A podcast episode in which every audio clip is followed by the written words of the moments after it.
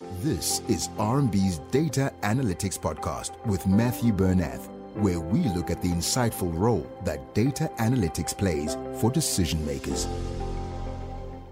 Welcome to the Data Analytics Podcast. My name is Matthew Bernath. I'm the head of data analytics at Rand Merchant Bank. And joining me today is Emery Brown. Emery is the head of the banking division and investment bank at RMB. Hi, Emery, and thanks very much for joining us today. Hi, Matthew, and thanks for having me. Emery, investment banking is traditionally seen as a high touch industry, with deal makers working hand in hand with clients and offering them a range of different services from advice to funding. What role does data analytics play in investment banking? Matthew, in investment banking, we always focus on how do we become clients' trusted advisors. And the approach at RMB is that we look at how can we offer our clients a differentiated perspective on their business. And I believe that data analytics can play a significant role in this.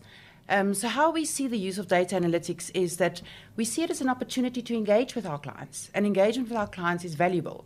So, we look at business use cases that we can take to them to provide them an insight into their business, their clients, their industry.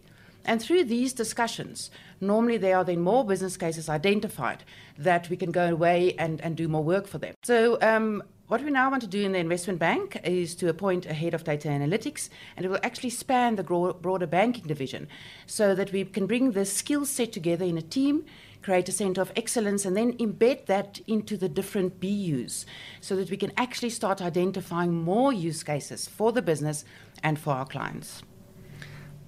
That's really interesting, Emery, because I think to date, a lot of people view data analytics being very much you know, used in, in the back office functions, such as finance, you know, to prove efficiencies or to even aid credit decisions. Is that still the trend? Because it sounds like from what you're saying, it's very much moving to a front office type function as well.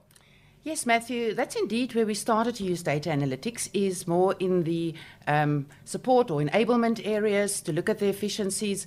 Um, we started to develop a forecasting tool to assist our finance teams.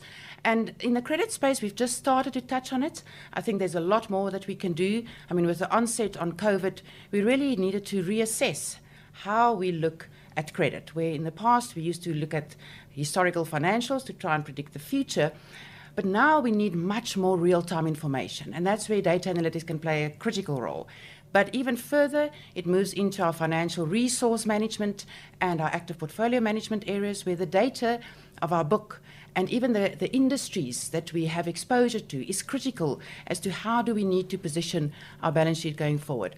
And then absolutely lastly, as I mentioned earlier, in the front office, wanted to embed it into the team to really make it a differentiator for our business. So, Emery, that's really interesting. So, what you're saying is that data analytics is going to be positioned in these client facing areas. And if that's the case, how is it being taken to clients? So, Matthew, we want to use data analytics to engage with our clients so that they can understand their business, their clients, and their industries better. But through this engagement, let me be honest, we also want to unlock business for ourselves.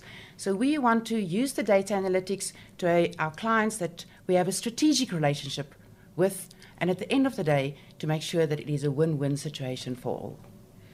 And, and I think it will be. I think that there's lots of opportunities to use data analytics both internally and for our clients as well.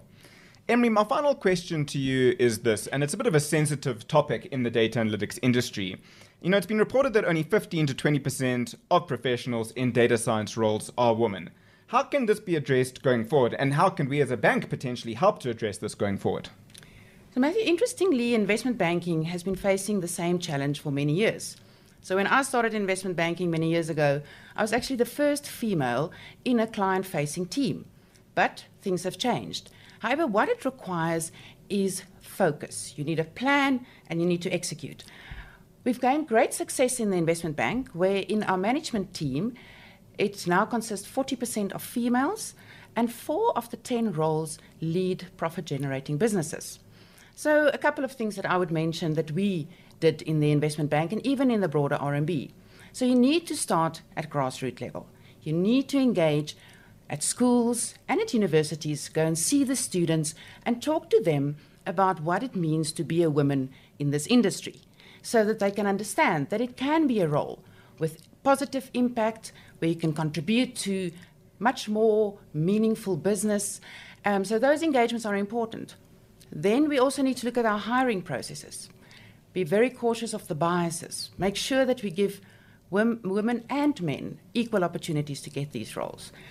The third point is you need role models. Now, that's not so easy to achieve, and we need to think carefully about how we can change that to make sure that you get women into leadership positions in data science.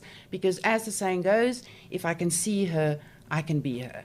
The last two aspects is really to create a community where women can engage with other women, be it in data science or in the broader um, RMB. And then lastly, sponsorship and mentoring. People want someone to be there that they can go to and discuss the challenges they face in their role, someone that has their back, and someone that pulls them out of the shade and give them the opportunity to show others how good they are in their chosen expertise, in this case, which would be data science.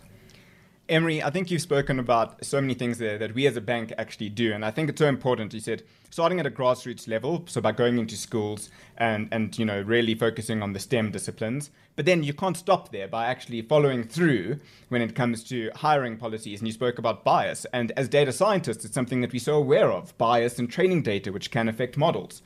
And certainly, our eyes have been opened into bias in hiring data as well. So I think it's something that data scientists are certainly acutely aware of. And I think it's something that RMB does exceptionally well. And something that we do, even as you said, in the community by building up our data science community and empowering everybody in the data science community, whether they're young or old, new to data science or experienced professionals, women or men, and really getting them to engage and speak and taking up key positions in the community. So it's certainly something I think that RMB is doing and something that we can actually be proud of as an organization. Emery, thank you so much for joining us on the podcast. Thank you for listening to RMB's Data Analytics with Matthew Bernath podcast. Subscribe now for more episodes.